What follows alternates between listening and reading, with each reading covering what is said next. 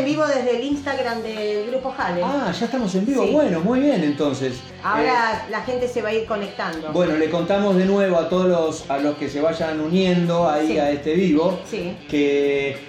Este vivo lo vamos a hacer con docentes del sur, amigos que son Lorena y Ariel. Exacto, exactamente, ¿no? Sí, sí. Bueno, muy bien, y Karina. Hola, ¿qué tal?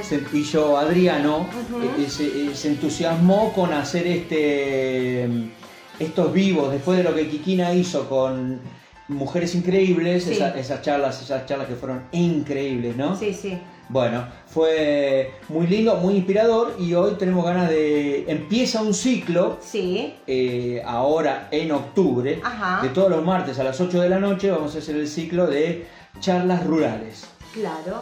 Que se trata de... Vamos a hablar con docentes rurales, del sur, por ejemplo de Esquel, vamos a hablar con... Hoy es del sur, hoy nos vamos al sur. Sí. Qué lindo, porque viajamos. Claro que sí, vamos a viajar y vamos a viajar de dos maneras, con la radio y vamos a viajar con la imagen, con el Instagram. Claro. Hoy Kikina no solamente se van a escuchar los furcios. Kikina no está. No, le quería decir que Kikina se lo pierde, por eso. Lo que quiero decir es que hoy no solamente van a escuchar los furcios que hacemos con la palabra, sino que también nos van a escuchar y nos van a ver los furcios que hacemos con la imagen. ¡Ay, en serio todo eso! Sí, menos mal que yo me cambié. Mira, ¿no? ya se unió. Bueno, la colega amiga ya está conectada, así que en breve charlamos. Pero se unió Chelu, se unió Claudia. Sí. Amigas mías. Hoy va a ser una charla larga, linda, hermosa. Porque estos dos docentes del sur nos tienen para contar muchísimas cosas, muchísimas vivencias. Sí, porque aparte tenemos que saber por qué eligieron ser docentes rurales. Totalmente. Y les recomiendo, no sé, en realidad nosotros vamos a ver si podemos hacer que escuchen un poquito también. Dale. Aquí en el... Mientras están conectando, recuerden que... se tienen que sumarse a la radio. Claro que sí. Es muy fácil. El Instagram es Numbarton. Buscás, empezás a ser amiga, le decís, mira, soy amiga de Karina, de Kikina, de Adriano, y la gente de Numbarton te recibe, te digo, con los brazos. En realidad la radio tiene todas las redes, la podés encontrar en el Facebook, en Instagram, en Spotify, está en Benja YouTube. También. ¡Ay, hola, ay, Benja! Hola, Benja. Chelu dice, ¿a qué hora es? Ahora. ¿A qué hora es qué? Ya es, Chelu. Ya está, porque hoy, claro, porque está acostumbrada a que empecemos a las 9 de la noche. Hoy empezamos a las 20 horas. Sí, que fue 20 y pico. Porque estamos probando, queremos generar esa ansiedad para que... Ay, qué lindo que está Benja. Bueno, si está por ahí... Sí.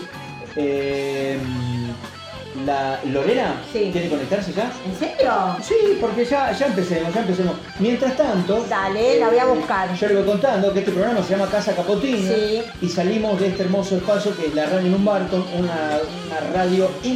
para poder hacer lo que nos gusta, jugar y divertirnos con amigos. Exacto. Va a haber ciclos de muchas charlas, muchas entrevistas. Y en este caso empezamos con el ciclo de charlas rurales. Mira. Mirá. ¡Ay, pero qué divina que estás! ¡Oh, mirá, qué lindo cuadro! Bueno, ahí les contamos a los amigos de la radio que ya... Primero le doy un aplauso, que los quiero un montón. ¿Cómo están? Ahí está Lore, está Ari, que se escucha perfecto. ¿Ustedes nos escuchan bien? Sí, bien. Bueno, muy bien. Excelente. Lo que le vamos a contar a todos... Vamos a estar charlando con ellos. Porque aparte, mirá, estamos nosotros acá en San Cristóbal y nos fuimos para el sur. Totalmente. No tomamos el avión. Bueno, y ahí aparte estamos haciendo algo totalmente innovador para nosotros y súper tecnológico. Sí, nos quedamos un poco con la cabeza cortada. Sí, pero bueno. Nos corremos un poco para atrás, espera. Y si no me hago así. Hola. Así. Claro. Les contamos a todos los amigos que estamos saliendo por el Instagram del Grupo HALP, que ahí están conectados los chicos, y estamos acá por la radio en vivo, Radio Numbarton, que Radio Numbarton, les cuento, chicos, que se escucha en todo el mundo. Tenemos, el martes pasado teníamos escuchas de Estados Unidos, de Gran Bretaña, de la Florida, de Uruguay, o sea... Es internacional, así que espero que se haya peinado, ¿no? Son internacionales. Mirá cómo está Lore. Mirá, ahí ya nos están saludando. Mirá, Lore, ya te empezaron a saludar. Bella. Gracias. Gracias a todos los que estén hoy participando de esta conversación tan hermosa con ustedes. Bueno, estamos súper felices. Bienvenidos al sur. ¡Ay! Gracias, gracias. Bueno, Karina quiere ir siempre. Sí, yo ya voy a ir, te digo, ya voy a ir. Se lo debo. Ah, mira, de Tucumán. ¿De Tucumán? Están de Tucumán conectados. Bien, mi hermana. Bien. ¡Hola, hermana de Lore! Bien. Lili, bueno, hermana Lili. Hola, Lili. Necesitamos una sillita más chiquita, ¿no? Bueno, no importa, Adriano. Bueno, chicos, muchas gracias por estar acá conectados con nosotros. La verdad que estamos súper interesados en conocer la realidad de docentes en el interior. Como le vamos a contar un poquito a los amigos que se conecten, que nosotros participamos del grupo HALP, que es un grupo que colabora, acompaña y ayuda, en realidad más que nada acompaña a las escuelas. Todo lo que tiene que ver con el desarrollo educativo. Claro, las escuelas rurales en su desarrollo. Generando muchos proyectos, es un grupo que no trabaja haciendo solidaridad, sino que la intención es poder generar un contenido que después en las escuelas sea utilizable por ellos mismos. La verdad que funciona, hay unos programas que están funcionando muy bien, que es Costureras, que los grupos de mamás de los chicos que van a la escuela cosen, hacen productos que se traen aquí en Buenos Aires y se venden en una tienda nube del grupo HAL. Después tenemos el otro proyecto que es Biblioteca Viajera, que es un proyecto que nació este año. Ahí estamos nosotros. Y estamos participando y colaborando en ese proyecto. Es para llevarle libros virtuales y material físico para que los chicos y las chicas allá en las escuelas lo puedan disfrutar. Y nos gusta mucho esa vida de los docentes rurales, porque cuando vamos allá a Goya, nos quedamos, generalmente vamos para la época de Semana Santa, y nos quedamos 2 o 3 días. Y dormimos en las escuelas, que es bellísimo. Dormimos en las escuelas, vivimos esos días en las escuelas, y la verdad que es hermoso, y obviamente se hace una actividad diaria para toda la familia. Pero bueno, eso es para contar lo que es el grupo HAL. Pero hoy son ustedes los protagonistas. ¡Qué honor! Sí. Bueno, nuestro origen... Bien, contame eso y después, ojo que tengo unas preguntas... Ah, sí, preparamos preguntas, chicos. Mirá que son preguntas jodidas. No, no le digas eso, Ari. Bueno. No le tienen miedo a nada, ¿no? No, pero claro. Ari, ¿qué nos estabas contando vos? A ver, contanos, Ari. Que bueno, nuestro origen, digamos, es bastante parecido.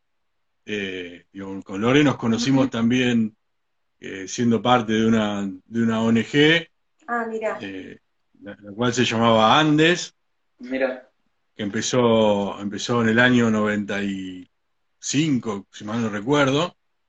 En el sur empezamos a trabajar en el sur de Mendoza, algo del norte de Neuquén. Y bueno, también, o sea, la idea empezó como parte de un desprendimiento que tenía la escuela, ¿no? Como un proyecto que tenía la escuela donde yo egresé, que era una escuela técnica, por aquel entonces, allá tiempo, ¿no? En los 90, las escuelas técnicas en general apadrinaban a alguna escuela de frontera, alguna escuela rural de frontera.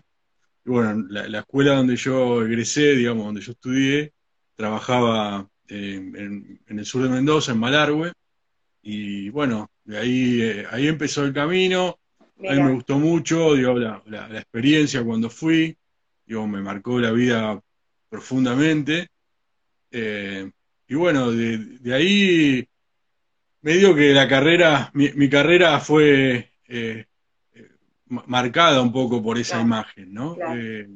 No sabía muy bien en qué, no sabía si iba a ser la docencia, la promoción social, ¿no? Digo, busqué y exploré absolutamente todos esos rincones del trabajo para este tipo de zonas. Mirá, qué lindo. Y bueno, finalmente terminé acá, ¿no? Siendo... con el trabajo en directo, in situ, digamos. Siendo docente Pero no me lo cuentes, no me lo cuentes. Bueno, no me cuentes, eso no me lo cuentes. No lo cuentes. ¿La conociste, Lore, ahí en esa escuela? ¿En la escuela? No. En Malargüe, haciendo viajes para Malargüe. Claro. Ah, mirá, mirá, claro, claro. Perfecto. Ah, ya. Lore se sumó. Lore se sumó cuando digamos, fuimos egresando los grupos que de mi generación. Sí. Ya después de la escuela, en un momento nos dijeron, bueno, listo, ya está ustedes, ¿no? Ya.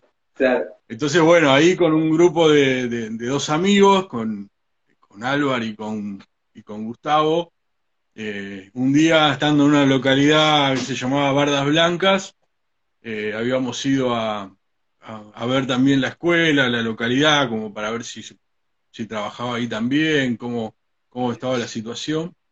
Y bueno, ahí dijimos, tenemos que empezar algo nosotros, y ahí se fue formando la ONG, y bueno... y era esto también, quedarse a dormir en la escuela, sí, sí. Ah, pasar una semana completa con los chicos, conocer toda la comunidad, sí. No hacer solidaridad, y no llevar lo que les sobra a muchos, sino lo que necesitan en serio, claro. Proponer talleres, pero primero escuchando qué necesita el otro, no ir y llevar cosas que tal vez no son acordes a sus necesidades. Claro, claro. Claro. A veces también, uno... digo, perdón, que a veces... con los docentes muchos, sí, ¿no? Digo, claro, claro. Sí. Trabajar con los docentes, que es la gente que está en el día a día.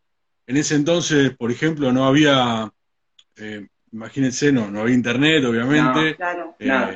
Había muy pocas computadoras. Bueno, nosotros conseguíamos computadoras, hacíamos capacitaciones que se daban, por ejemplo, en CEPA. Sí, claro. O en algunas universidades, nosotros las hacíamos y las replicábamos allá para los docentes, para que tengan la oportunidad de poder acceder a ese material bibliográfico, a esa capacitación, de algún modo, ¿no? Claro, digo, claro. Imagínense que todavía hoy, el siglo XXI con internet, cuesta. En ese entonces era aún más complejo. Más complejo.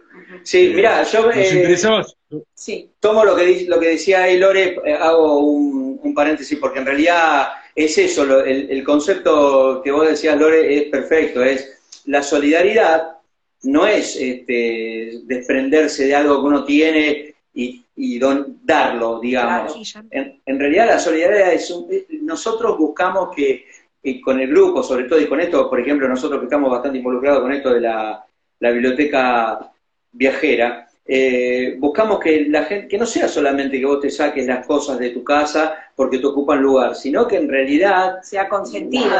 Y con poquito podés cambiar, porque, por ejemplo, no esperes que te lo vengan a buscar, sino que lo podés llevar. No... separar lo que estás dando, por ejemplo, no sé, libros para adultos, libros para chicos, material escolar, digo, ese tipo de trabajo, ya te involucras más con lo que estás haciendo, y no solamente dar algo que ya no lo vas a usar más vos. Sí, o nos pasó que también había libros que ya eran muy, pero muy antiguos, que ni siquiera servía como material de lectura. Entonces a veces eso de desprenderse, es decir, ah, bueno, tengo unos libros, se los doy, pero realmente no servía para nada. No. ¿Viste? Y lo que cuentan de los grupos, la verdad que los grupos son muy interesantes, porque el grupo HALP comienza así, en una escuela secundaria, y estos chicos ya llevan 15 años haciendo lo que están desarrollando. Cómo se está desarrollando el grupo. ¿Y cuánto hace vos ahí? Sí, debe hacer más. Yo en el 93. Ah, claro. Del 93 al 2003, creo. 2002, sí, 2003. Y yo entré en el 2000. Mira. Antes, sí. Claro, lo que pasa es que ustedes deben tener 2 o 3 años más que los chicos del grupo. Sí, son re jóvenes. Sí, son re jóvenes. Dos o tres años nada más. Son re un poquito menos, tal vez, porque los chicos son un poco más chicos. Pero, y la pregunta es, ¿ustedes tienen todavía conexión con esas escuelas? ¿Con las que iban antes? A ver, tengo un montón de familias amigas que han quedado, contactos que han quedado, ¿cierto? Claro. Y bueno, la escuela hemos ido ahora hace poco tiempo, después de mucho tiempo, y bueno, fue, para mí es muy duro, ¿no? Claro. Es muy duro. Exacto. Bueno, encontrarme porque, bueno... Vamos, es re lindo eso, y vamos ahora a profundizar todo. Dale, dale. Vamos, va a venir una tanda de preguntas que son muy jodidas, porque me pongo... Okay. No te pongas así, que sea una charla distendida, son amigos. Son las que más me gustan a mí. ¿En serio? A mí son las preguntas que me gustan. Claro. A Ari le gustan los desafíos, Ari.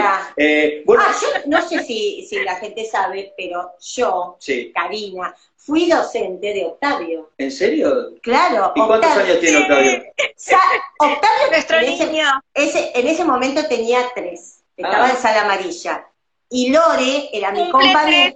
Cumple 12 el 13 de octubre. Mirá. Y bueno, y Lore trabajaba conmigo, pero estaba en la sala de al lado, en la sala de 4. Así que compartíamos muchas locuras. Este año. Muchas locuras hemos compartido. Y bueno, y Ari, un padre ejemplar, ejemplar. Bueno. Estaba Fabricio también. Mirá cómo me contaba Fabricio, el otro hijo. Sí. ¿Qué Fabri qué edad tiene? Cumple 15, ahora el 17 de octubre. Y mirá, ya pasa el tiempo. Pasa el tiempo. Pero había empezado primer grado ese año, ¿te acordás? Claro, sí.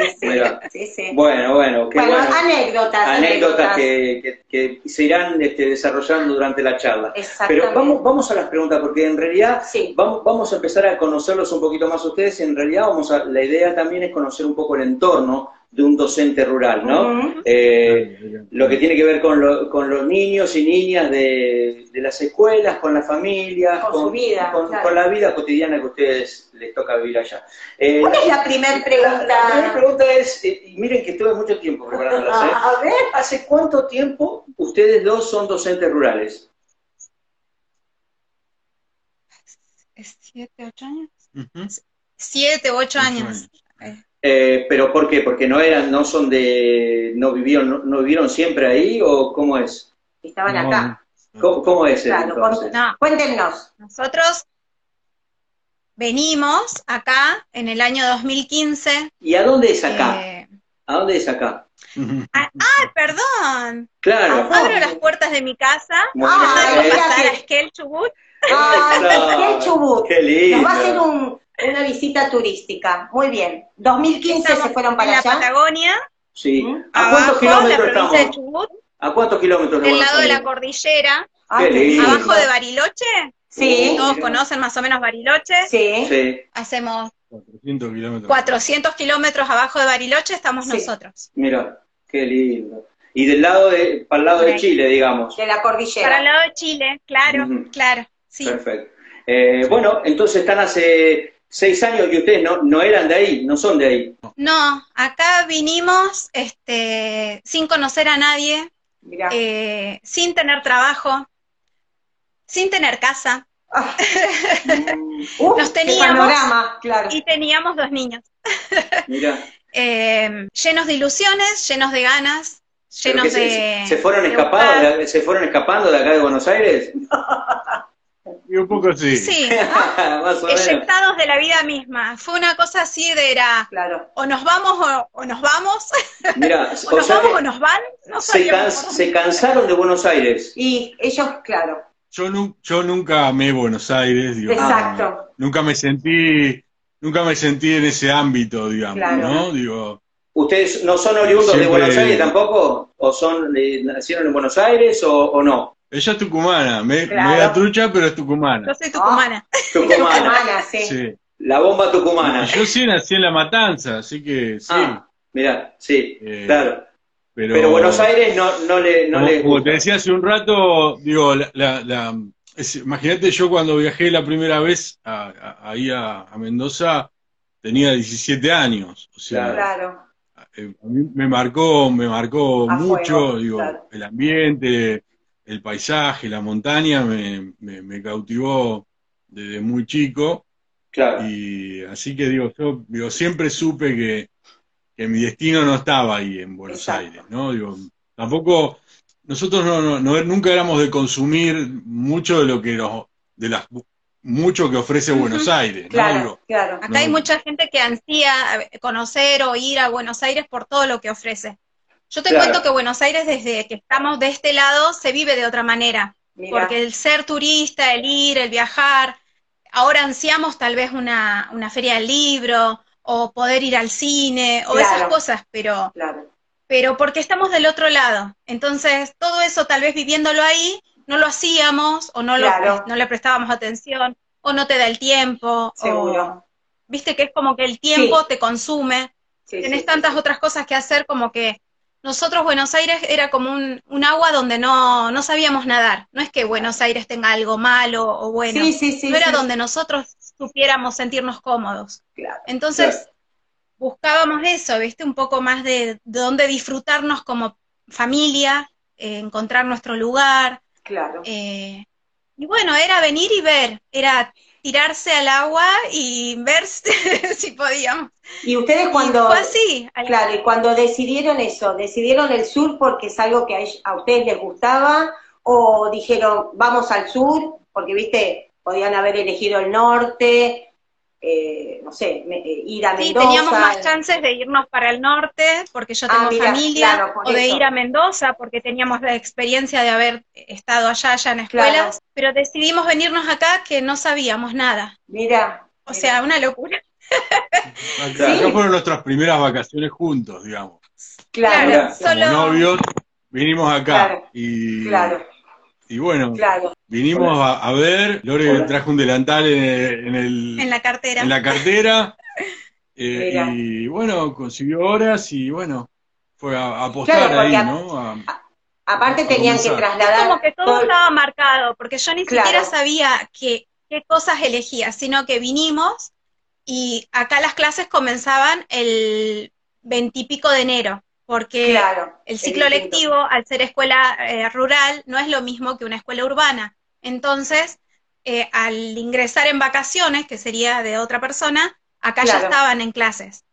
Entonces, me presento en donde se dan los cargos, y le digo, mirá, yo llegué, bueno, ahí, presentate mañana que hay una suplencia. Bueno, ni sabía dónde, y cuando me dicen dónde quedaba, más o menos pregunto cómo llegar. Claro. No era tan fácil llegar. Claro. Son de acá de Esquel a 16 kilómetros, entre 16 y 18 kilómetros queda la escuela. Claro. Bueno, que hay que ir, que qué sé yo. Y me enamoré, ahí está mi corazón en esa escuela, mal. Claro. Y supe desde ese día, incluso antes, la noche anterior, que no volvíamos más. Mirá, mirá. Después pregunté por cuánto tiempo era y qué sé yo, toda la parte. Claro. Lo formal. Ya está, era acá, nos quedamos. Claro, y te enamoraste de la escuela. Y se quedaron. Y nos quedamos. Y después ingresó él también a esa escuela y bueno. Y ahí van nuestros nenes, van ahí. Claro. Desde jardín, Octavio hizo sala de 5. Y bueno, ahora ya pasa secundaria, Octavio, sigue en escuela rural, y Fabricio también empezó en tercer grado y ya está en tercer año. ¡Ay, qué lindo! Como amamos que se eduquen ahí. Claro, y sí, porque aparte tenés otra mirada, todo. ¿Para qué no lo vamos a escuchar? El río está enfrente, no nosotros... ¿Nos escuchan? Sí, nos escuchan. Ahí viene otra pregunta. La pregunta es, ¿si siempre quisieron ser docentes rurales o se dio por casualidad? Yo siempre. Sí, obviamente que una de las elecciones de por qué Esquel es porque dentro de Chubut es la región, digamos, la región escolar o el distrito escolar que tiene más escuelas rurales, ¿no? Mira. Digo, esa es una de las, fue una de las motivos, elecciones de por qué Esquel. Claro. Se dio, y obviamente que la intención siempre fue la ruralidad, y sigo, por suerte he podido elegir siempre, mientras estuve acá, he dado clases en escuelas rurales, y sí, digo, la elección era un poco esa, ¿no? Sí, sí, apostaron a eso, claro. Es un espacio distinto al urbano. Es que ya lo hacíamos incluso antes de ser docentes. Cuando hablamos de Malargüe, allá en Mendoza, claro, yo no era seño y él no era profe todavía. Claro, y ya era lo que habíamos elegido sin tener título. O sea, ese vínculo de escuela, los chicos, hablar con los docentes, todo eso hizo también que buscáramos qué queríamos ser, claro, y a dónde, ¿no? Para mí es el ámbito de la ruralidad es natural, o sea, lo trabajo de los 17 años. Claro, o sea, claro. Lo tienen en ustedes porque ya lo venían haciendo desde pequeños, desde pequeños, claro. Desde que fueron encontrando ese camino. Para mí es natural la ruralidad, o sea, claro, el plurigrado, o todo este tipo de cuestiones que a veces no se tienen en cuenta de la ruralidad. Quizás nosotros ya lo habíamos vivido y sabíamos de qué se trataba, ¿no? Claro. No nos sorprendió, digamos. Claro. Bien, y ahí que dijiste que ustedes sabían de qué se trataba. ¿De qué se trata ser un docente rural? Para nosotros que no lo sabemos. Porque hay mucha gente que no sabe. Claro, que estamos acá en Buenos Aires y la verdad que... Acá es puro consumo. No sabemos de qué se trata un docente rural. ¿Qué hace un docente rural? ¿Qué hace y qué no hará? ¿Es igual? ¿Es distinto que acá en Buenos Aires? ¿Hace las mismas cosas? ¿Hace distintas cosas? Y nos van a contar ellos, que son los que saben. Bueno, obvio. Bueno, lo primero de primero es poder llegar a la escuela. No todos tienen... Es algo que nos duele mucho seguir todo el tiempo luchando por el tema transporte, para que no sea la normalidad que el chico tenga que llegar a caballo. Estamos hablando de 2021. Y todavía siempre está en riesgo que el chico pueda acceder a la educación. Claro. La escuela está, pero después, bueno, a ver cómo se las arreglan si tanto quieren estudiar. Y no tiene que ser así, porque si es un derecho, y si es una obligación, y si hay una ley de educación, claro, tendrían que facilitar los medios para que sea más accesible para todos, ¿no? Claro, claro. Eso es, hoy en día todavía se lucha, y hoy en día eso... Viste, es una constante. Hay que pelearle al clima, no todo el año es tan fácil llegar. Y una vez que se llega, lo importante es que esté calentita la escuela, que esa escuela esté, lo primero que tiene que ofrecer a la llegada de los chicos es un desayuno, para después poder hablar de que vaya cada uno a su aula o a su sala, ¿sí? Claro. Bueno, en esta escuela, o en casi la mayoría, se ofrece desde nivel inicial hasta secundario. Claro, y el nivel inicial es multiedad, o sea, tenés todo en una salita, vos sos la seño de todo. Mirá, ¿Cuántos chicos tienen, Lore, en la sala? Tienen 8 como mucho, como muchísimo. Pero de distintas edades. Lo cual también fue un cambio de cabeza llegar y estar en una escuela donde no haya compañeras de jardín. Hay una sola seño. Eso se extrañaba un montón, las demás salitas, actos, todo lo que es jardín era distinto, era esa salita sola. Y compartir que cuando salís, había chicos de primaria, de secundaria, y es toda una gran familia, es como una comunidad. Ahí la palabra comunidad educativa es donde sí tiene peso, tiene forma, no solamente está en los libros. Y bueno, y después... ¿Qué más se ofrece? Yo creo que no hay una forma de maestro rural. Siempre depende del contexto y de lo que ofrece del espacio, del propio espacio. Seguramente no es lo mismo para un maestro que esté en La Quiaca, que conocido, ¿no? Pero digo, por esto, estos enormes años que he tenido de capacitación y de todo, pude participar trabajando en Salta, en Jujuy, en Mendoza, en Neuquén. Digo, conocí gente de escuelas rurales de un montón de lados. Y ya te digo, depende un poco, no es lo mismo ser maestro quizás en La Puna que ser maestro aquí en Patagonia o en, calculo que en Corrientes, ¿sí? No, totalmente, totalmente. El propio contexto es lo que va. Creo que si tuviéramos que quizás si tuviera que resumirlo en 3 características, uno es la necesidad de una capacidad de adaptación, ¿no? al contexto y al medio, a lo que te a las dificultades que te propone el medio. Sí. ¿Sí? Eso es como importante. La capacidad para generar el vínculo con los chicos, ¿sí? Porque uno ahí genera, es mucho más que el rol docente, ¿no? Que nos enseñan en el profesorado o que aparece en los libros de pedagogía, ¿no? Claro, claro. Digo, no, ahí no aparece nada de esto, no aparece nada del vínculo humano, ¿no? Que de ese vínculo humano aparece poco o nada en la carrera. Ahí sale más la humanidad de uno, ¿no? Como uno se... Totalmente. Y sí, sí, ¿no? Y quizás el tercer elemento es esto también, como quizás como parte de esto de que hablábamos de la adaptación, entender que el espacio del aula trasciende el aula misma. Claro. Y el contexto, y el edificio, y la comunidad, y todo forma parte de la escuela, ¿no? Exacto. Eso es que el ambiente, el día a día, las experiencias de ellos, todo eso forma parte también de la escuela. Te digo una cosa, es muy parecido acá. No, de verdad. Sí.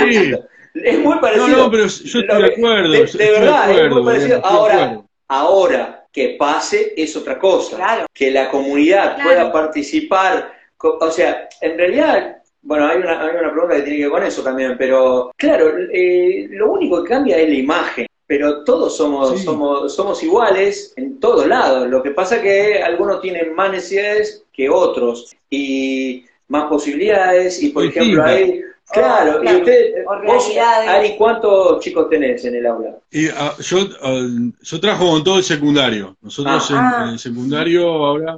Yo doy todo lo que es historia, ¿no? Claro. Doy todas las sociales, doy todas las sociales de primero a sexto año. Claro.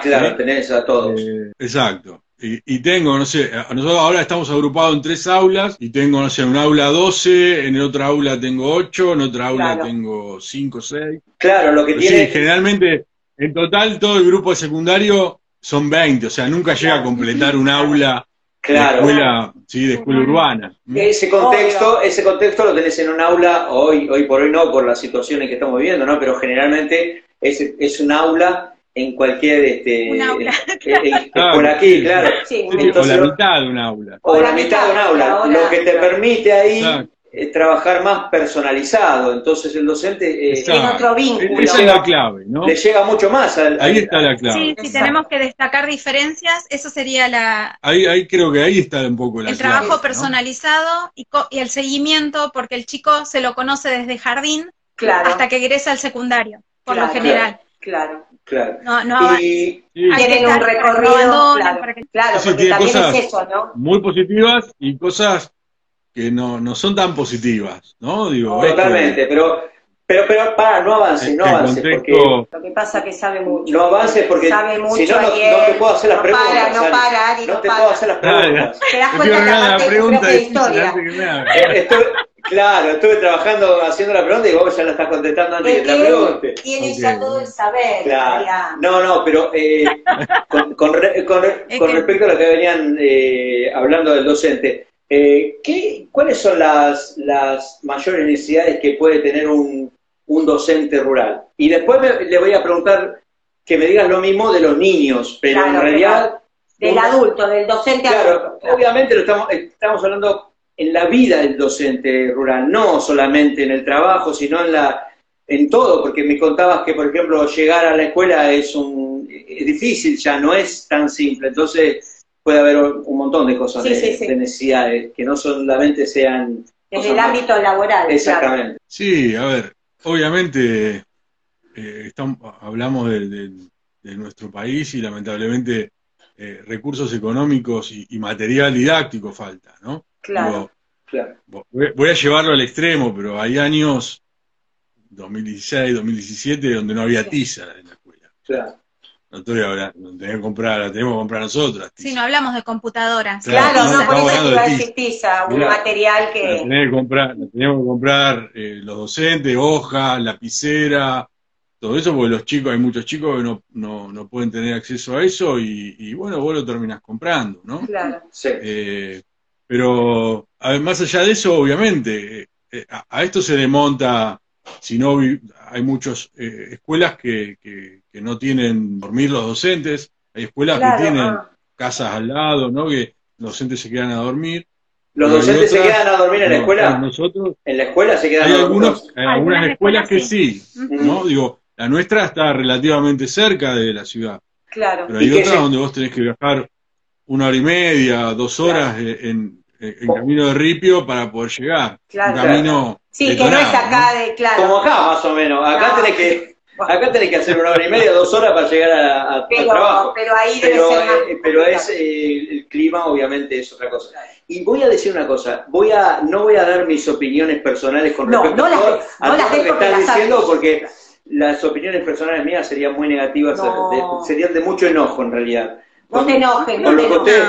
Con lo que ustedes cuentan de necesidad, porque realmente es... Y es como duro y triste que pase estas cosas, sobre todo en el 2021, que vos decís... Me da vergüenza. Tanta tecnología... O sea, las conocemos en realidad, no es que no las conocemos las realidades, pero digo, ese tipo de cosas no debería pasar. No debería pasar. Mira, sin caer en hablar en política, porque no estaría bueno para que la charla siga siendo tan amena y agradable... Pero no puedo dejar pasar que nosotros venimos, la provincia de Chubut, en una lucha que no termina, que no se le ve un futuro y un panorama positivo.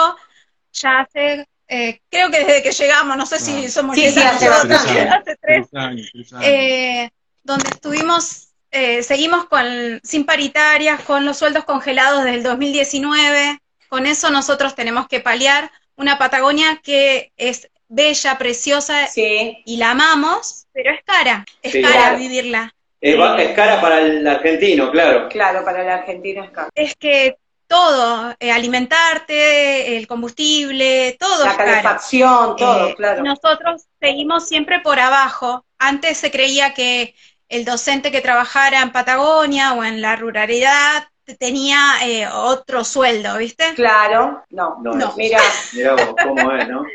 Sí, que uno siempre piensa que el docente rural tiene, o sea, no es que se hace millonario, pero que cobra un poco más. Yo no lo pienso realmente, no está en mi cabeza pensar con docente rural, pero no porque te esté contradiciendo, sino porque digo, no es como una expectativa mía de que puede pasar, porque realmente no pasa. De hecho, lo que están contando es muy parecido a lo que pasa acá, pero obviamente en otro... Contexto, porque ese contexto seguramente es más caro que el que tenemos acá.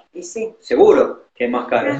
Con muchas más necesidades, pero más caro encima, cosa que es rara. Y lo difícil que es acceder a capacitaciones, por ejemplo, yo veo un montón de cosas que propone Kikina y los grupos que hacen, me fascina, y acá no hay nada de eso, entonces...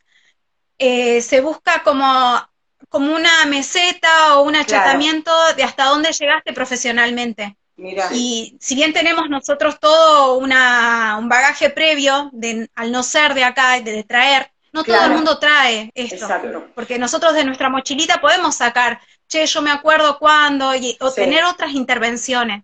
Y yo quisiera lo mismo para un montón de colegas, y quisiera para mí mismo, porque... Todas sabemos que nosotras necesitamos constantemente capacitarnos, porque nos gusta lo que hacemos, y queremos siempre ofrecer mejor calidad a los chicos. Entonces no te podés quedar con que ya está. Siempre querés más, y acá no se puede, no hay. Mira. Y también querés ofrecerle más y mejor a los chicos, y tampoco hay mucho. Y digo, ¿por qué? Claro, y no es a mí a quien corresponde buscar que haya... Ahora con esto de la virtualidad, si bien fue un plomazo, yo tuve más acceso a ver cosas, o a estar en congresos, o a través de la virtualidad, que si no ni te enterás, todo pasa en Buenos Aires, y no tenés plata para ir a participar de un evento, a veces con cosas tan sencillas como, el otro día pregunté en uno de los cursos cuántos chicos habían ido a ver alguna vez una obra de teatro. Hay un teatro en Esquel, pero de todo el curso eran 12-1 nada más. Claro. O sea, y parece que no, o sea, estamos hablando de patrimonio cultural, ¿no es cierto? Claro, totalmente. De esto de sentarte, esta acción de poder sentarte en un teatro, ver a un actor, hacer un espectáculo. Que haya arte música, y que sea de fácil acceso, porque una cosa es decir, sí, hay tal cosa, pero está como decir, acceder. Sí, tengo un libro, pero nunca lo abrí. Tiene que ser así, tiene que haber... Sí, es conocer, por lo que dice Ari, por ejemplo, también es conocer, es cuando... Que te abra la cabeza, que te abra la cabeza algo, o sea, no sabes lo que puede ir. En realidad la tarea nuestra como docentes es abrirle la cabeza a los pibes para que alguna cosa le pegue más. O sea, en realidad es encontrar lo que el pibe pueda encontrar en su interior lo que ya trae, pero si no tiene estímulo, si nosotros no le podemos dar estímulo, es muy difícil. Es muy difícil que pase, porque hay un encapsulamiento que cada uno tiene. Bueno, pero es como dice Lore, después es una meseta, no tenés acceso a nada, entonces nunca vas a poder aspirar a otra cosa. Y sí. Eso es lo difícil. Y pero si ya el docente, que es el que tiene que estar preparado también para poder brindar herramientas, no lo tiene, imagínate los alumnos. Claro, ¿cómo estimulás? Porque nosotros tenemos que ser eso, puentes. El docente es un puente de estímulo para que el chico busque su propio qué ser, o qué quiere, o lo que sea. Después de todo eso que vos ofrecés, que es como una dieta más rica en, yo te ofrezco, viste, papa, batata, zanahoria, pero si yo solo te doy zanahoria, vos solo vas a comer zanahoria. Entonces no sabés que existe la lechuga, el tomate, vos tenés que tener. Pero si yo no tengo... Sí. No, hasta hace muy poco tiempo atrás, hoy tenemos internet en la escuela que anda cuando quiere, que sirve solamente para... Y no es que la puso, la tenemos gracias a la sesión de un estanciero que vive ahí, que tiene la antena de él, con una magia, ¿no? La famosa parabólica humana, con ese tipo de cosas que somos los argentinos, logramos atener, ¿no? Para que desde la escuela se pueda mandar un documento por internet a supervisión o a donde fuera. Claro. Y somos afortunados, hay escuelas donde no tiene nada de eso. No hay eso. Ahora... Hay escuelas donde no hay luz.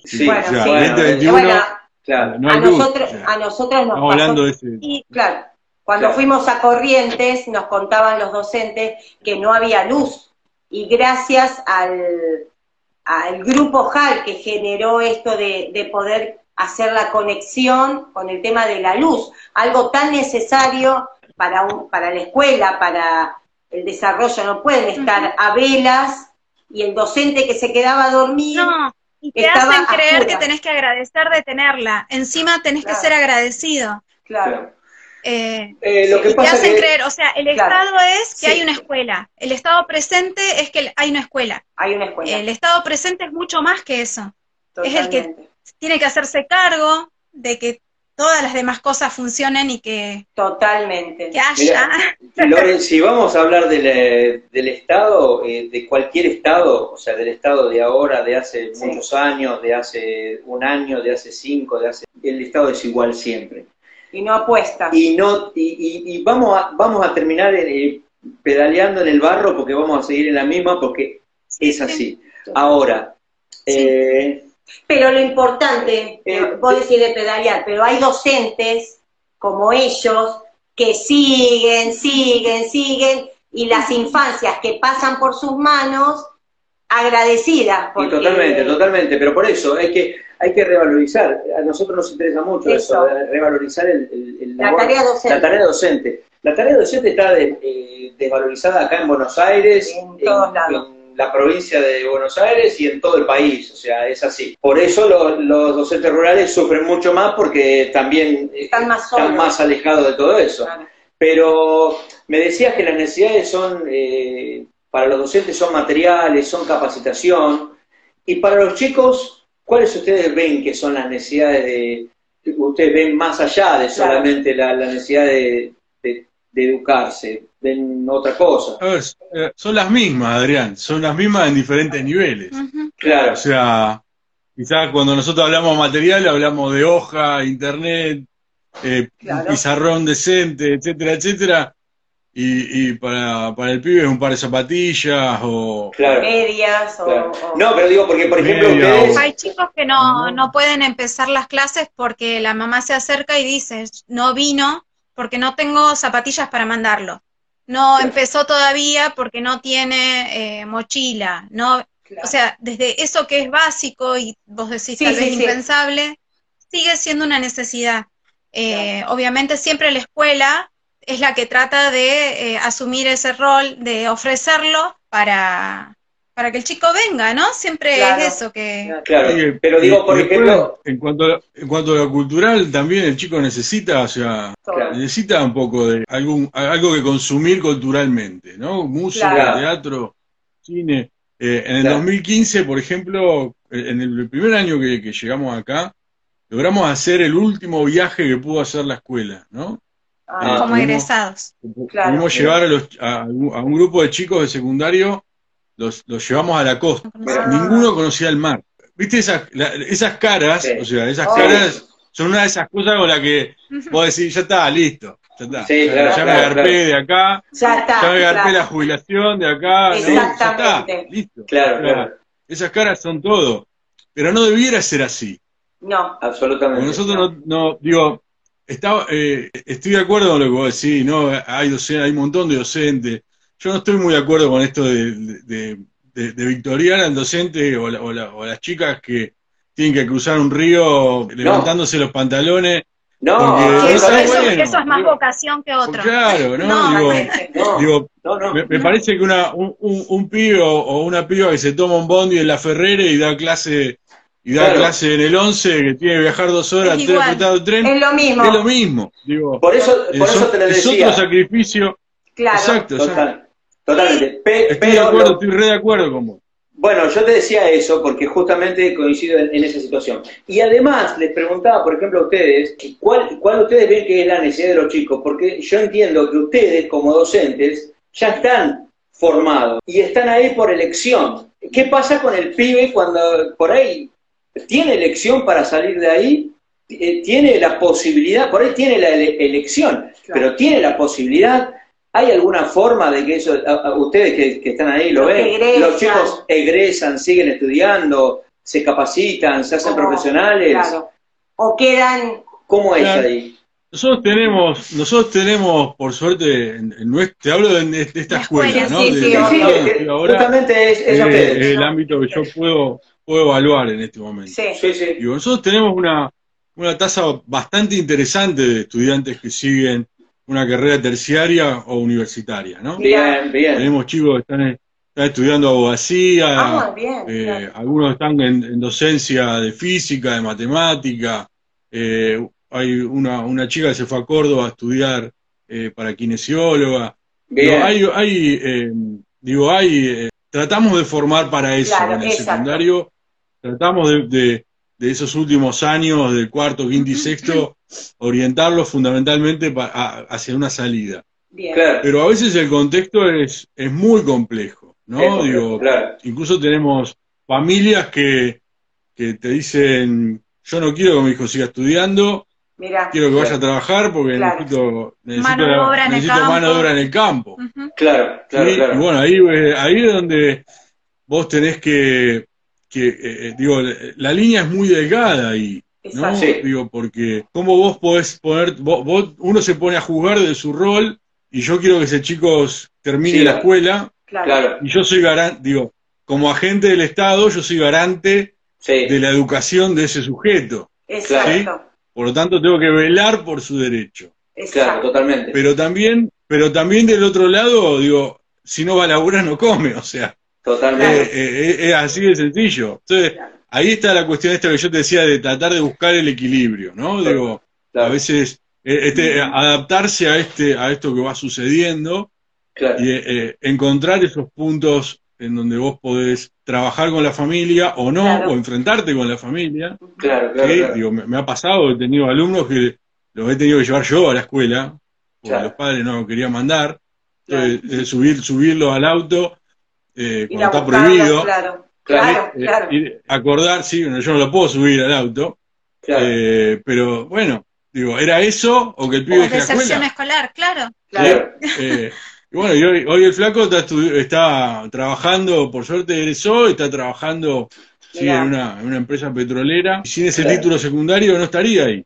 Claro, claro. ¿Sí? Bueno, mirá, yo... peón, y claro, seguramente esta persona ahora que está trabajando muchas veces debe decir, gracias a mi profe que me acompañó, que me iba a buscar en el auto, porque esas cosas te quedan después grabadas en el corazón. Pero además, ¿sabes qué, Ari, Lore? Yo lo que, como vos decías, que también no hay que sobrevalorar esa docente que hace lo que hace, o porque muchas veces es por elección, y porque es por pasión, y porque es por vocación, que en realidad la tarea docente es absolutamente así, sea en cualquier parte que sea. Sí.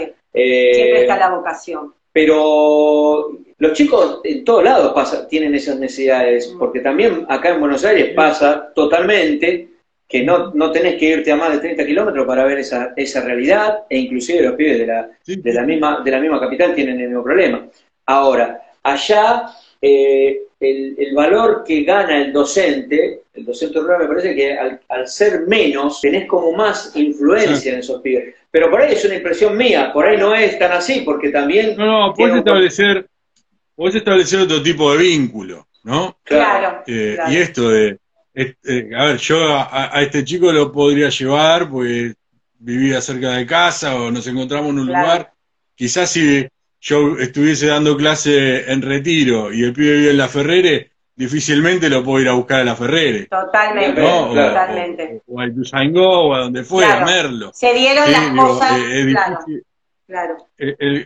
Por eso lo que decíamos en un comienzo de esta posibilidad o la capacidad para adaptarte, ¿no? Digo, al medio, lo que te propone el medio.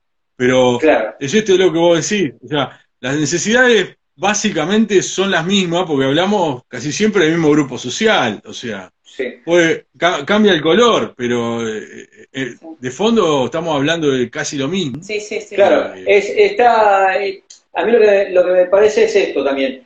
Me interesa hablar mucho con docentes rurales porque nos interesa conocer la realidad, que es bastante distinta en algunos aspectos. En el aspecto de imagen me parece más que es muy distinta a la de acá, pero muchas cosas son muy parecidas, con lo cual también todos nos podemos identificar. Y saber que las necesidades son universales también, ¿no? No tenés que irte muy lejos para descubrir las necesidades que pueden ser las mismas que acá. Entonces, bueno, eso es lo que me parece. Claro. Y mira, esta pregunta me interesa mucho. A ver. Sí. ¿Cómo se divierte un niño allá en el interior, allá en Esquel, un niño de escuela rural? ¿Cómo se divierte? ¿Qué hace un niño para divertirse? Claro. Porque acá está lleno de tecnología. Yo acá no participo porque estudiando historia seguro que no. No se van. No, pero vos ves a los chicos, ves. Claro, tenés hijos también. Sí, por eso él dice pequeño. Claro. Sí, desde buscar, juntando bichos bolitas, y quién tiene más, o las langostas, o... jugando como cualquier otro, y él, los más grandes ahora está haciendo talleres de truco, están jugando al ajedrez. Bien. A ver, hay un montón, obviamente que siempre a fin de año también tratamos de hacer actividades deportivas, por suerte acá tenemos, que yo, nuestro profe de educación física es profe de kayak, entonces... Él lleva sus kayak y los chicos andan en kayak en el lago o en la laguna, ¿sí? Sí, claro. Disfrutar mucho la naturaleza.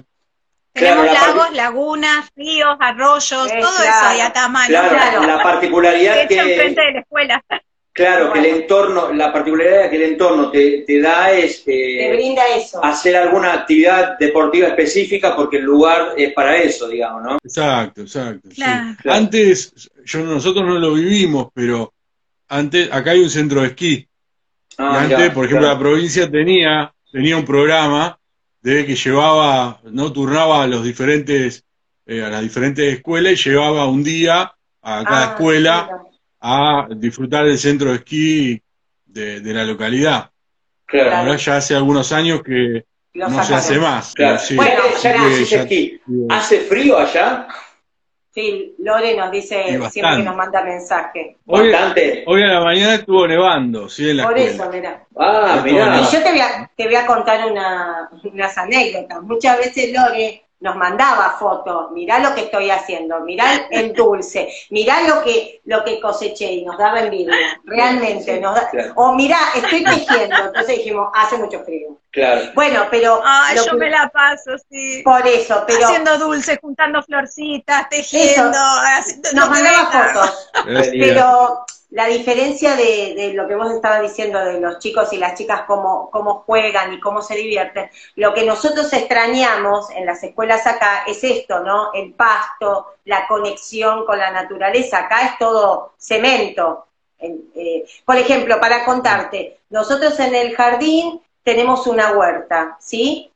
Obviamente con los palets, no es que tenemos pasto, pero hay un sector... que este año se puso solamente tierra, ¿sí? Para jugar.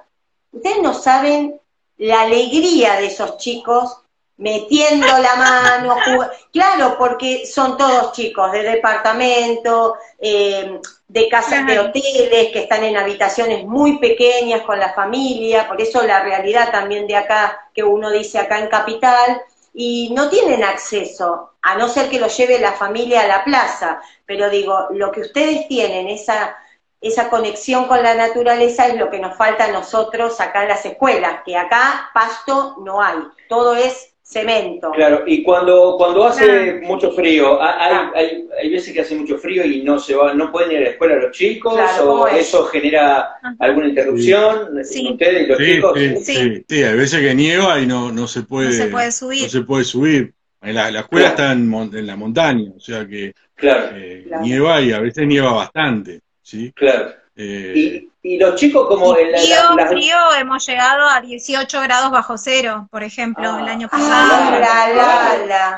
Claro. Pero tenés que... Este año estuvo tranquilo. ¿Y las casas cómo se calefaccionan? Porque para bancar 18 grados bajo cero es... Sí, gas, y donde hay gas... El gas no es accesible para todo el mundo. Claro. En una provincia donde hay gas y petróleo, el gas no es accesible a todos. Claro. Es que viene para acá. Viene para acá. Claro. Nosotros tenemos acá una represa que está conectada a la red nacional y hay localidades que el cableado le pasa por enfrente de la casa y ellos no tienen. Y la gente no tiene luz. Claro. Pero literalmente, enfrente de la casa. Claro. Literalmente. Y esto que decís, que dicen ustedes del gas. El que no tiene acceso al gas, ¿cómo calienta esa casa? Leña. Sí, se usa mucho leña. Sí. Y bueno, es no hay otra, sí. No, es una forma de calefaccionarse, pero bueno, claro, todavía artesanal. Lo que pasa que lo malo es que, como decís, o sea, el gas viene para este lado, pero no le llega a ellos. Es contradictorio. Porque debería ser en esos lugares. Yo siempre considero que nosotros, bueno, no quiero entrar en esas cuestiones mías, ¿no? Pero Argentina funciona al revés para todo, digamos. Claro. O sea, a donde hay gas, la comunidad no lo puede disfrutar. Aparte, a donde hay luz por excelencia, la comunidad misma no lo puede disfrutar. Pero aparte el gas... Es tremendo. Debería ser natural para la gente, pasa por las casas y después se distribuye. No puede ser que no lo tengan. No, pero aparte es a donde hay más necesidad, sin ninguna duda. Sobre todo por el frío. Bueno, pero a ver, nuestra escuela, no tiene gas. Hace algunos años tiene gas por Zeppelin, ¿no es cierto? Antes no tenía gas. Hace algunos años tiene gas por Zeppelin. Sí, no sé, pero a veces el gas se termina. Y si no va el camión... Y si no viene el camión a cargar, se suspenden las clases, porque... Claro. Adentro no se puede estar, hace mucho frío. Claro. Es que se hace muy difícil. A veces no hay agua. El agua es un problemón también. A veces tenemos el río enfrente y a veces no hay agua. Agua, claro. ¿Sí? Agua, no. Agua no debe. Exacto, estamos hablando de ese tipo. Claro. Les hago una pregunta, ahora con el tema de, bueno, cuando volvimos, vieron que los chicos estaban como en burbujas, no se podía comer ni tomar nada. ¿Cómo lo resolvieron? Porque obviamente el alimento, más ahí, hace falta, ¿no? Lo que decías vos, Lore, recibirlos con un desayuno, algo calentito, ¿cómo...? ¿Comen los chicos en la escuela? Sí. Sí. ¿Y cómo lo resolvieron? Porque ahora, viste que antes no se podía. Ahora sí, pero ¿les daban ustedes igual? No, porque lo que cuenta Cari es que acá no se daba de comer. Con los chicos, cuando empezó la escolaridad nuevamente... era solamente traer la botellita de agua, no podíamos ni merendar ni desayunar. ¿Allá era lo mismo o no? Sí, acá durante la pandemia, la directora de la escuela armaba bolsones a las familias que más lo necesitaban y los acercaba semanalmente a esa familia. Y después, bueno, cuando retornamos a la presencialidad, la escuela tiene un sector de comedor, pero bueno, como que se trabajó, como trabajamos en burbuja, era, una parte de la burbuja estaba en el comedor y otra parte de la burbuja en el Zoom, distribuido en el Zoom, y bueno, se empezó a comer, ahí empezamos a poder volver al comedor, pero digo, mucho más reducido de lo que se daba antes, ¿no? Digo, ahora, también durante muchos meses el Estado aprovechó para mandar la mitad de la partida, en vez de mandar toda la partida. El Estado aprovechó, también sacó beneficio de ahí, o se quedaba con el dinero de la partida escolar. A ese punto también estamos, ¿no? Tendríamos que hablar un día, por ahí tendríamos que hacer una charla de todo lo malo que hace el Estado, porque va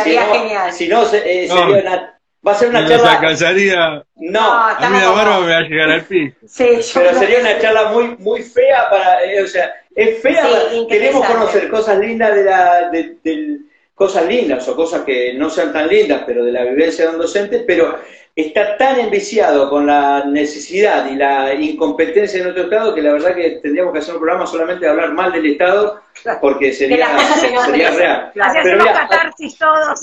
Totalmente. Es una buena idea, ¿eh? Es buena esa. Bueno, esa la podemos hacer cada tanto, entonces en catarsis hacemos todo catarsis. Hablemos más del Estado. Mirá, hay un, bueno, a ver, podríamos hacer un programa de eso. Hay gente que sacó mucho voto con eso. Totalmente. Nos están, ya está. No, ya sé, por eso nos están preguntando por el chat. ¿Lo querés leer, Karina? A ver si lo lee, porque por ahí... dice... se escucha, bueno, genial. No, eso no, lo de abajo. Acá preguntan cómo se los puede contactar, si alguien quisiera ayudar, colaborar con algo. Claro, por ejemplo, si alguien quiere... acercar en yo tengo, lugar. A ver, tengo, no sé, puedo juntar 100 gomas, 100 lápices, 200 viromes. Lo que sea. Hojas para imprimir, material. ¿Cómo podemos hacer para hacérselo llegar? Porque ya nos preguntan. Yo sí medio... primitivo con las redes sociales, no soy muy amigo. Estamos debutando hoy igual también, ¿no? No soy muy amigo. Bueno, pero ahí está, Lore. Pero, ahora ya podés engancharte mucho más y podés, tenemos el Instagram de ustedes. Bueno, pero, por ejemplo, pasamos el Instagram, por ejemplo, para que se contacten y después ver la forma. ¿O querés que pase mi mail y con eso nos conectamos y cualquier cosa yo... benedek@gmail.com.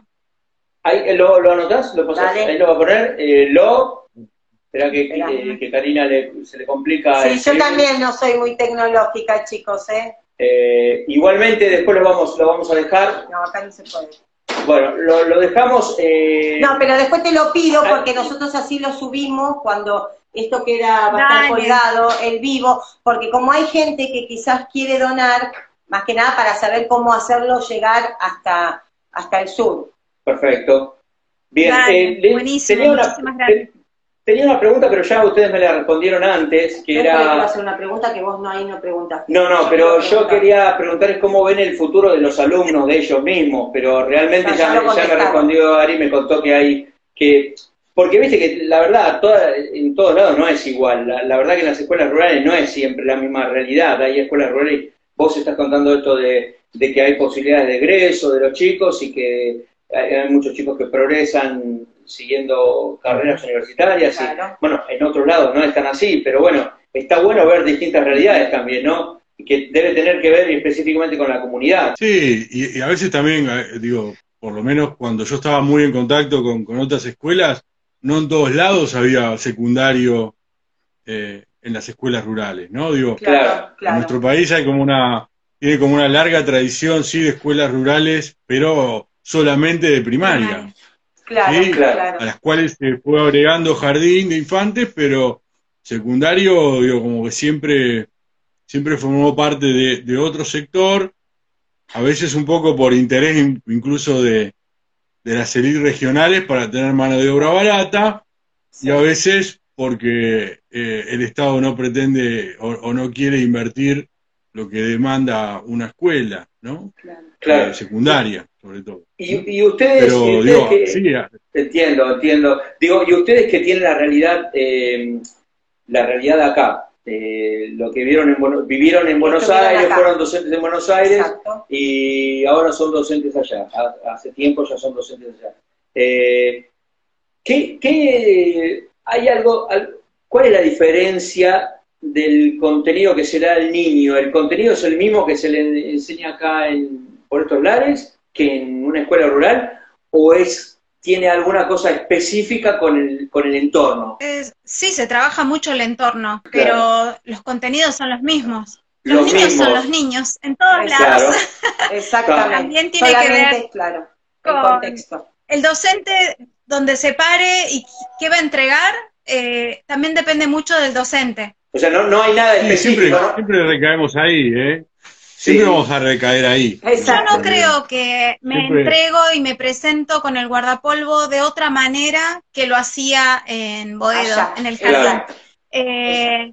Yo, si bien te involucrás, ¿no?, con cada lugar y trabajabas, viste, más cosas que tuvieran que ver con el barrio y ahora acá con esto, pero es lo mismo. Yo soy yo. Claro. Es lo mismo, claro. Es lo mismo. Y los chicos son iguales. Lo más maravilloso y lo más terrible de la educación es que depende de las personas. Totalmente. Exacto. Es lo más maravilloso y al mismo tiempo lo más terrible. Sí. Un buen docente te cambia la vida y un mal docente te cambia la vida. También. Las dos cosas. Exactamente. Te la eleva. Sí. Siempre depende de ese sujeto que está ahí, ¿no? Todos portamos del mismo título, mismo guardapolvo o lo que fuere, pero es la esencia, exacto, como la... Total. No, pero yo cuando les preguntaba con respecto a... El contenido, decías vos. Claro, si había algún contenido específico que tenía que ver con el entorno, no sé. No, yo acá hay algunas escuelas que tienen agraria, por ejemplo. Claro, ¿no? Claro. Como materia. Exacto. Como taller, pero, sí, pero no, como... los contenidos son los mismos. Claro, como decían ustedes recién, es lo mismo el contenido. Acá en Boedo vas a trabajar con la realidad, con los espacios que están alrededor de la escuela, y allá sería exactamente lo mismo. El contexto te va a dar para poder trabajar. Tratar de ofrecer diversidad, porque por ejemplo cuando llegué me acuerdo que lo único que dibujaban los nenes eran caballos, y capaz que un nene de Buenos Aires no te dibuja un caballo con la perfección que lo dibujaba un nene de jardín. ¿Por qué? Porque es lo que ve todos los días y tiene. En cambio yo un caballo, un nene de Buenos Aires tenía que mostrárselo en una lámina o ver un cuento. Exactamente.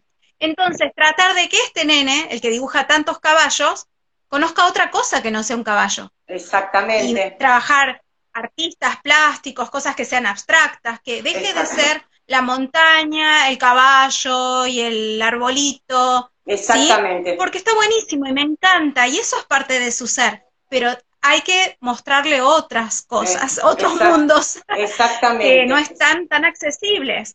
Entonces, bueno, para eso uno está, ¿no? Exactamente. Para estimular esas partes, esas cosas. Pero, bueno, Adrián, vos no... Tenía una pregunta, sí, Adriano, dígame. Bueno, Adriano, vos no tenés una pregunta que yo quiero hacer, ¿la puedo hacer? Hágala, si ya hizo preguntas que no estaban aquí. Claro, totalmente. Porque me interesa saber, bueno, ellos son docentes, tienen a su familia, tienen sus hijos que están estudiando, pero como papás, ¿qué piensan en el futuro de Octavio y de Fabricio? ¿Ellos qué piensan estudiar? ¿Qué es lo que ustedes, bueno, como papás, le están ofreciendo? ¿Qué van a hacer ellos? ¿O qué quieren? Signo de pregunta. Digo, signo de pregunta porque... ¿Tienen algo pensado? Me parece que Me parece que nuestro rol es acompañarlos en este trayecto. Sí. Y después, bueno, lo que sigue es su decisión, su vida, y los acompañaremos de la forma que podamos y como hace la mayoría de la gente acá, ¿no? Sí. Hay muchos chicos que se van a estudiar a ciudades grandes como Córdoba, Buenos Aires, La Plata, Bahía Blanca, Neuquén, Bariloche, ¿no? Digo, donde hay quizás ofertas educativas que más complejas que aquí en Esquel. Claro. Digo, desde ese sentido, la paternidad te ofrece esta como media, esta cosa dura de decir, bueno, cuando llega a la universidad podés compartir, tener a tu hijo todos los días, o si se va a vivir solo, tenerlo al alcance los fines de semana. Claro, quizás acá no. Claro, claro. Pero ellos, bueno, también es parte de la realidad y de lo que le toca, de lo que le va a tocar a él o a ellos, como sujetos y como personas, ¿no? Digo, nosotros, uno quizás como padre cuando los chicos son chicos puede sonar como egoísta, pero termina decidiendo un poco lo que ellos creí, lo que vos creés que ellos querrían. Sí, obvio, exacto. Claro, claro. Nosotros vinimos para acá. Lo que nosotros venimos para acá, si bien lo consultamos y lo charlamos y todo, en la realidad son chiquitos. O sea, la decisión fue tomada por nosotros. La decisión, de verdad, creyendo que lo mejor para ellos también era esto, ¿sí? Obvio, obvio. Después dirá el futuro. El futuro dirá. Ellos qué nos devuelven, ¿no? Y nos dicen, no, mirá, tal cosa, deciden quedarse, o irse y después volver. Claro. O no sabemos. Claro, pero mientras hacia ahí iba la pregunta. Hacia ahí iba la pregunta de Karina, que, claro, ¿cómo? Porque puede pasar eso, ¿no? Puede pasar que sea una decisión de ellos irse a otro lado, emigrar como emigraron ustedes. En el momento previo a viajar, a decidir venirnos, también en la balanza estaba qué calidad de infancia estábamos pudiéndoles ofrecer, estando todavía allá. Pensábamos que, o sea, el traerlos era ofrecerles desde poder mirar el cielo cada vez que ellos quisieran y no tener que ir, salir, bajar el ascensor, ir a la esquina y tratar de ver si llovió o no. Porque acá sí hay algo tan básico y natural como poder disfrutar las 4 estaciones, ¿no? El ver cómo cambian las hojitas y es el otoño, y mira que hay viento, y mira que se huele la primavera, el calor del verano es distinto, son 4 estaciones muy marcadas. Claro. Y ensuciarse, esto que te digo, Octavio, los primeros días de escuela se vino con todos los bichos bolita en el bolsillo, y yo tratar también de decir que no me importe tanto que esté sucio, si se ensucian, si está bueno, si, un montón de cosas.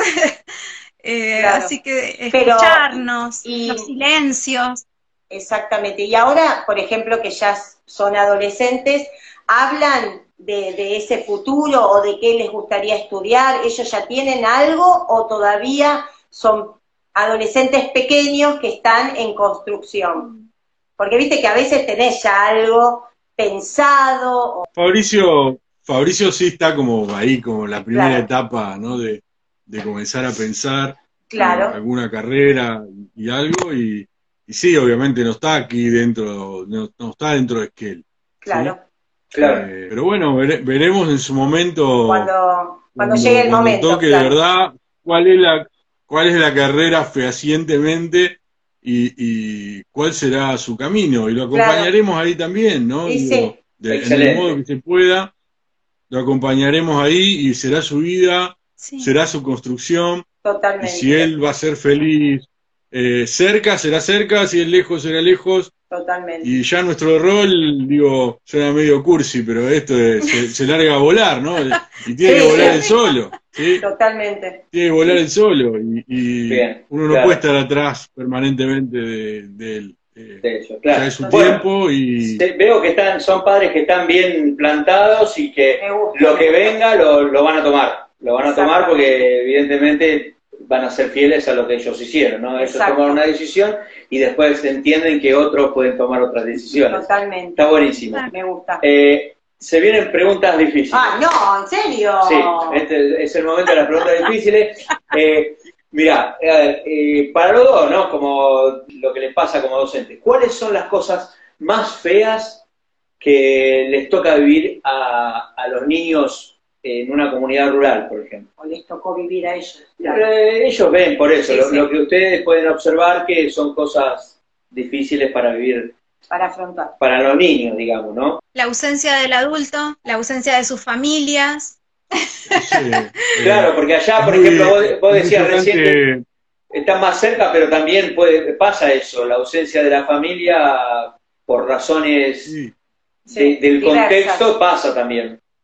Hemos tenido estas últimas semanas, digo, la escuela post-pandemia nos ha recibido muy, muy duro, claro, ¿no? Muchas realidades, violencia, casos de violación. Esto, ¿no? Que venga una familia y te diga, no puedo mandar a mi nene porque no tiene zapatilla, que el nene venga, ¿no? Venga varios meses después con la zapatilla, pero sabiendo que tiene meses sin cursar, las diferencias a veces entre alguien que puede tener una carpeta y alguien que no. Hay muchas diferencias entre los chicos allá. ¿Cómo? ¿Hay muchas diferencias entre los chicos, los mismos chicos de la comunidad? No, no hay muchas. Ah. Pero las que hay se hacen notar. Se notan, claro. Y esto es lo que decía Lore también, ¿no? A veces la soledad. Hay muchos padres que trabajan toda la semana y los chicos están solos. El otro día, anteayer creo que fue, que le comentaba a Lore, un nene que vive acá cerca de casa, que se abrió en la clase, ¿no? Estábamos en otro tipo de tema y algo, pero pudo manifestar y pudo, prácticamente quebrado, decir que se sentía muy solo, porque estaba solo todos los días. Cuando salía solo, cuando volvía a la casa, no hay nadie que me reciba, no hay nadie que me cocine, quien me haga un té, quien me... ¿Cuántos años, Ari? ¿Qué edad? 14. Y no es un día. Claro. Es toda la semana, todo el año. Y bueno, ahí hay, bueno, un trabajo, ¿no? Tiene que haber un trabajo de acompañamiento, que eso digamos, es lo que te permite tener esta aula, ¿no? Decir, bueno, son 12. Yo le veo la cara a X chico, cuando entra a la mañana, yo ya sé que algo le pasa, si está enojado, si está triste, si tiene alguna maña, si hizo la tarea, si no la hizo, si le puedo preguntar si la hizo, si no... O mejor no le pregunto, me hago el sonso, me olvidé, ¿no? Digo, todo ese tipo de cosas que sí, a veces no tiene el aula de la escuela urbana, ¿no? Digo, uno entra a veces en una vorágine, bueno, examen, hoy me entregan todo el trabajo y te perdés los rostros, te perdés las miradas, a veces se llega a despersonalizar un poco, ¿no? Sí. Totalmente. Y quizás poner el foco... Pones el foco en algunos personajes y se diluyen otros, tristemente. Totalmente. Bueno, es la realidad.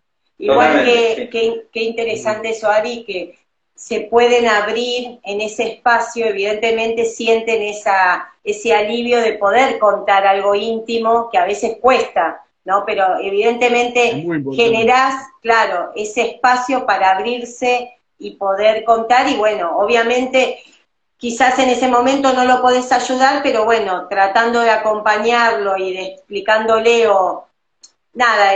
el chico dice, bueno, hay alguien que me está escuchando, no estoy solo también en la escuela, sino que hay alguien que por lo menos paró la oreja, y escuchó. Bueno, a veces hardcore, ¿no? A veces es duro porque, que se te pare una nena de 13 años a decirte que fue violada... es un momento tremendo, ¿no? Y no estamos, la escuela no nos prepara como docentes para afrontar absolutamente momento, ¿sí? Y tampoco tenés contención, no hay contención, no hay, acá no hay psicopedagogo, no hay nada, ¿sí? O sea, estás solo vos con ese niño. ¿Y qué pasa después qué pasa con el niño? Porque el niño sigue en su contexto. Exactamente. Porque nosotros, es como lo que yo siempre digo, uno puede afligirse, puede sentirse mal, puede acompañar, pero en después, ese momento, pero el chico al rato... Vos te volvés a tu casa, y él vuelve a su realidad.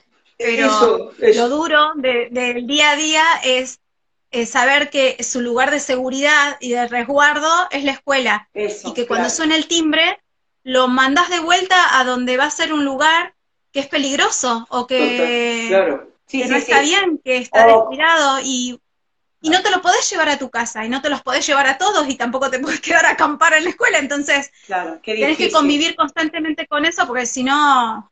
Se aprende, se va llevando, pero, si puedo decir algo feo, es una mierda. O sea, lo vivo, o sea, nosotros no hay que acostumbrarse también... nunca que eso tiene que ser así, y tampoco endurecer el corazón para decir, bueno, porque si no, ¿yo cómo hago? No, no lo puedo endurecer. Yo lloraré siempre por todas las cosas que me parezcan injustas y tristes. Y no, así me jubilaré. Que es encontrar el equilibrio para poder sobrevivir y no en el contexto y seguir allí, no naturalizar, Esas son las cosas que la otra vez hablábamos con Lore, por ejemplo, yo le decía, a mí lo que me parece es que muchas veces se cree que en determinados espacios o en determinados contextos se vive de determinada manera y medio que se naturalice. Y la verdad que no debería naturalizarse. Es una cosa que habría que abolirla, digamos, porque realmente no es positivo. Lo que pasa que es como dicen los chicos, ¿no? Esto de la ausencia del Estado, no hay psicopedagogos, no hay psicólogos, no está ese acompañamiento a la familia, no se naturaliza esto de que hay familias que lo ven como algo normal, como nos pasaba cuando veíamos en Corrientes, esto de, por ejemplo, el abuso, como algo normal, y uno se horroriza y decís, eso no es normal. Pero bueno, esa familia es lo único que sabe y cree que es normal. Falta de educación. Exacto, exacto. Entonces, uno vas con la cabeza de acá, te enfrentás a esa realidad y, no sé, decís, yo a este hombre lo mato. Es una cultura interna, que es una cultura interna que pertenece a un determinado espacio, pero habría que cambiarla. Lo que pasa es que pasa mucho tiempo para cambiar una cosa así, debería haber una política de educativa que genere cambios muy fuertes. Realizarse puede realizar, pero necesita mucha implicancia, y no solo desde la escuela, ¿no? Creo que formaría parte del programa también. Hablemos mal del Estado. Hablemos mal del Estado. Mira, ya tiró un nombre para un programa. Es buenísimo. Vamos a poner, lo podríamos poner como un bloque del programa. Hablemos mal del Estado. Lo que pasa es que no habría programa que alcance porque te la pasas hablando mal. Pero bueno, yo te cuento que va a estar atravesado por todos los martes de acá, o sea, de acá en adelante. Totalmente. A veces es una lástima, porque hay ideas, hay ideas y hay políticas interesantes, pero que a veces, tanto de nación, de provincia, y de todos los gobiernos, pero a veces se diluyen, se van diluyendo en el tiempo. O sea, un trabajo de este tipo requiere de continuidad, de permanencia, de evaluación permanente. De seguimiento, de rediagnosticar y de volver a... Y eso no está. O sea, se lanza el programa como algo maravilloso, ¿no? Y una idea bárbara, y después... No, es un proyecto a largo plazo, ¿no? Es un proyecto a largo plazo que tiene que implementarse permanentemente. Totalmente. Tiene que haber control y tiene que... observación y tiene que haber planificación. Seguimiento, y no hay que dejar, porque es una cosa que viene arraigada de muchísimos años, no lo vas a cambiar en 4 años, ni 5 años. Esto es algo que es lo mismo que, no sé, con los chicos, el seguimiento que uno le puede hacer a los chicos no es de 1 año, porque 1 año no tiene ningún sentido, es una proyección a través del tiempo. Pero bueno, vamos a una cosa linda. ¿Cuáles son las cosas más lindas que le toca vivir a un niño de una escuela rural? A ver. En la observación de ustedes. No sé, el clima en el aula es algo muy distendido y es muy lindo, ¿sí? Los grupos en general son muy lindos, muy unidos, ¿sí? Y eso está muy bueno. Y después, algo que también digo que esto lo tenés como docente, lo tenés de gran ventaja, es que a veces mostrando pequeñas cositas los cautivás porque tienen mucho por descubrir, ¿no? Y todo eso que descubren es festejado y es apropiado y, claro, y es festejado. Entonces, eso está bueno, ¿no? Digo, sí. Y a veces está en vos como docente decir, bueno, ¿por dónde puedo ir? O con lo que tengo, claro, ¿qué puedo armar para, claro, mostrarle tal cosa, para llevarlo a tal lugar, para que... y depende un poco de eso, pero... Claro. Todo eso que se presenta, como yo te digo, esto de haber visto de ellos el mar por primera vez, eso es bellísimo, claro, poder disfrutar un viaje, ¿no? Que para mí es algo trascendente, debería ser formar parte de la escuela, sí, sí o sí, que los chicos tengan que viajar y conocer otras realidades, otras culturas, otros chicos de otras escuelas, ver, claro, cómo es un aula, encontrarse como pares, encontrar, sí, las diferencias, ¿no? Digo, comer, claro, comida de otros lugares, ay, sí, ¿no? El, claro, urbano, el urbano vivir la ruralidad, el rural vivir lo urbano. Ay, cosa, digo, esa es la educación práctica, digo, que me parece que, sí, que requeriríamos, porque es la que vos ves que ellos disfrutan, ¿no? Claro. Eso es lo que más disfrutan. ¿Sabes qué es muy lindo también? Acá en la escuela se da mucho la articulación verdadera, ¿no? Donde no está como... Cuando en la escuela te imponen que en noviembre, diciembre hay que trabajar los de sala de 5 con los de primer grado, sí, y que qué sé yo, y que medio forzado a veces, y que no, y bueno, todo eso. Acá es todo el año, porque la escuela está abierta a que, claro, se dé espontáneamente, y por ejemplo en un momento de recreo de los de secundario, encontrar que tu sala sea un lugar donde ellos elijan a venir a pasarlo. Señor, ¿puedo pasar?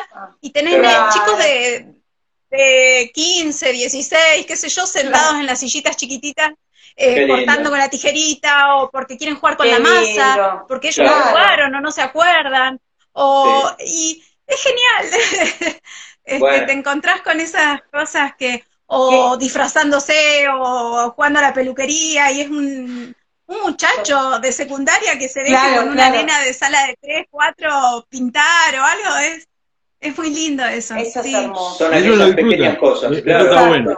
Totalmente. Es que es la infancia, es esto de jugar. Son niños, los niños son niños. Los niños juegan. Universales. Exacto. El hombre... Claro, disfrutar de la simpleza. Claro, el hombre es universal. Totalmente. Exactamente. Aparte es natural en el crecimiento de uno, ¿no? Es así. Lo más lindo que... Lo que pasa es que en realidad, en las grandes urbes, lo que pasa es que enseguida lo tenés que controlar eso. Te adoctrina para que te hagas un adulto rápidamente. O sea, los egresos son la muerte de una parte, ay, sí, muy importante tuya. El egreso del nivel inicial, el egreso de la primaria, el egreso de la secundaria, es la muerte... Uh-huh. De mucha parte de tu vida, de algo que la pasaste muy bien. Parece ser que cuando estás en jardín, que hay todo, viste, bueno, vos, Lore, lo sabés, ¿no? La explosión del color, la forma, imaginar, crear. Pasan a primaria y es tan abrupto. Vamos a cartona y es todo no. Claro, exacto. Y exacto. No pueden jugar más, tienen que levantar la mano para ir al baño y... Y en el jardín hay tanta libertad, o sea, uno les enseña que hay que pedir, que hay que ir al baño, que hay que escuchar al aceño, que hay que trabajar, que hay que cuidar los materiales, pero en primaria se corta todo eso. Y el chico, claro, quiere venir al jardín, pasa y te dice, ¿puedo pasar a jugar? Porque parece ser que primaria no puede jugar, ni hablar secundaria, ¿no? Secundaria ya directamente no podría...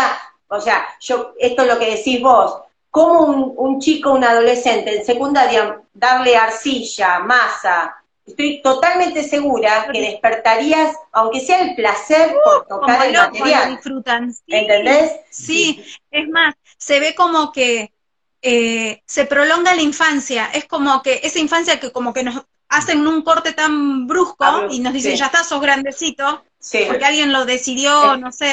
Sí, totalmente. Y acá es como que los ves más, como niños más tiempo, sí, ¿viste? Sí, qué lindo. Va a durar más la infancia. Qué hermoso. Sí. Sí, y también se lo permiten, ¿no? No hay vergüenza. Claro. Pero también, ojo que también la escuela tiene esta cosa contra lo lúdico, ¿no? Sí. Digo, atenta, la escuela primaria y la escuela secundaria atenta contra lo lúdico. Y totalmente. Es tremendo esto, ¿no? Digo, creo que es parte del replanteo, bueno, que nos pero debemos. Es lo que nosotros, las de nivel inicial, estamos todo el tiempo siempre como tratando de defender, que parece esto como malo, que el nene va al jardín a jugar, y eso es malo y es como un estigma del jardín. Ay, entonces los demás no pueden jugar, entonces si nosotros solo jugamos, tampoco podemos aprender. Sí, es como que te encasillan en algo. El que juega, juega, el que aprende, aprende. Exactamente. Y nos tocan por una edad y la otra. Se puede hacer las dos cosas todo el tiempo. Totalmente. Pueden convivir perfectamente. Y cuando sos adulto no podés ser divertido y responsable, por ejemplo. Claro. Es una cosa rara. Imagínate nosotros, ¿no? Ya con la nariz. Claro. Somos payasos. Somos payasos, imagínate. Pero es verdad eso. Tenés nariz, nunca podés hablar de algo serio ni involucrarte en algo que tenga que ver. Porque sos un payaso. Bueno, estuvo divina la charla. Karina, ya tienen que ir a comer. No, yo te digo una cosa, nosotros ya tenemos que ir al sur. Sí, algo vamos, ya estamos pensando, algo vamos a hacer. Sí, tenemos ideas. Tenemos ideas. Teatro, algo vamos a hacer. Vamos a hablar con ustedes después cuando cortamos. Tenemos ideas para ir a hacer cosas así. Serán bienvenidos. Un viaje para hacer muchas cosas en la escuela. Pero bueno, la verdad que todo lo lindo termina y tiene que terminar con muchas ganas, con lo cual ya pasó casi una hora, más de una hora y media estuvimos charlando, la verdad que fue volando. Rapidísimo, fue divino haberlos escuchado, la verdad que yo la pasé muy bien. ¿No? Yo la pasé genial. ¿Lore, vos cocinaste algo? ¿Cocinaste algo? También. ¿Cocinaron? Sí, tengo para calentar.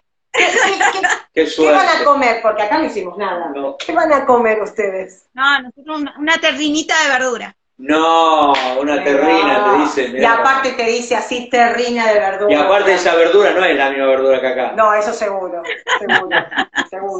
Bueno. Chicos, la verdad que la pasamos hermosamente bien. Estamos felices. Seguramente en algún otro momento estaremos hablando. Gracias. Nos encantó la charla y quedan muchísimos temas por hablar y bueno, tenemos muchas ganas de verdad de hacer un viaje. De armar proyectos para ir a hacer cosas a otros lugares, así que la verdad que ya tener un espacio donde se sabe que al otro le importa lo que hacemos ya es un montón, hoy nos sentimos llenísimos. Mira, nosotros estamos muy interesados para que este espacio que nosotros podemos tener sea un espacio de que tengan voz a aquellos que no la tienen, no porque no la tengan vos, porque ustedes sí tienen voz, son docentes, son súper profesionales, que trabajan muy bien y tienen mucho respeto por las personas, por sus alumnos, por la vida, digamos.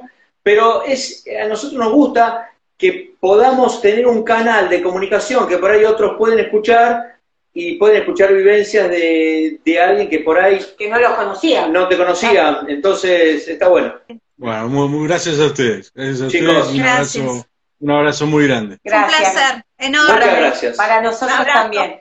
Gracias. Saludos, saludos a los niños y niñas. Y vamos a ver si podemos concretar. Ahí está Agustín también. Gracias. Chao, chicos, gracias. A toda la escuela. Les dije. Bueno. Los queremos un montón. Muy bien, Kikina va cortando Kikina con sus amigos. Que descansen. Y vamos a poner un...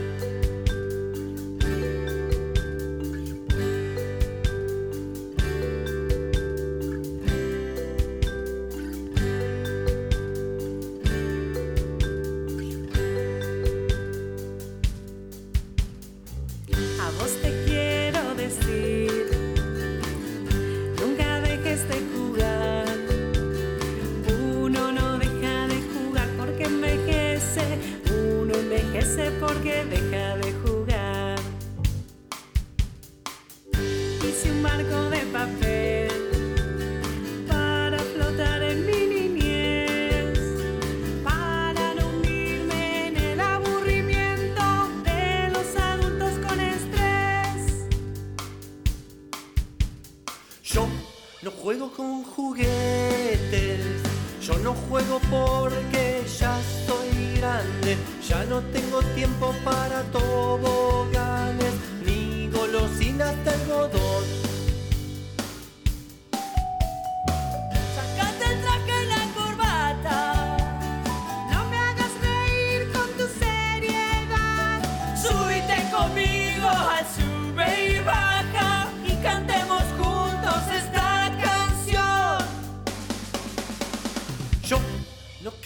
canto canciones, yo no canto porque ya soy grande, ya no tengo tiempo para toboganes ni golosinas de algodón.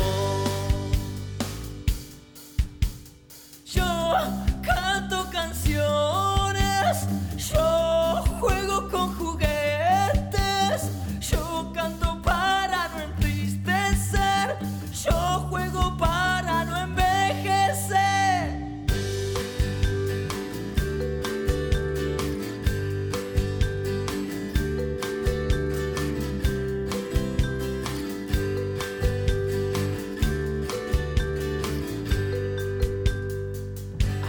Quiero decir, nunca dejes de jugar. Uno no deja de jugar porque envejece. Uno envejece porque deja de jugar.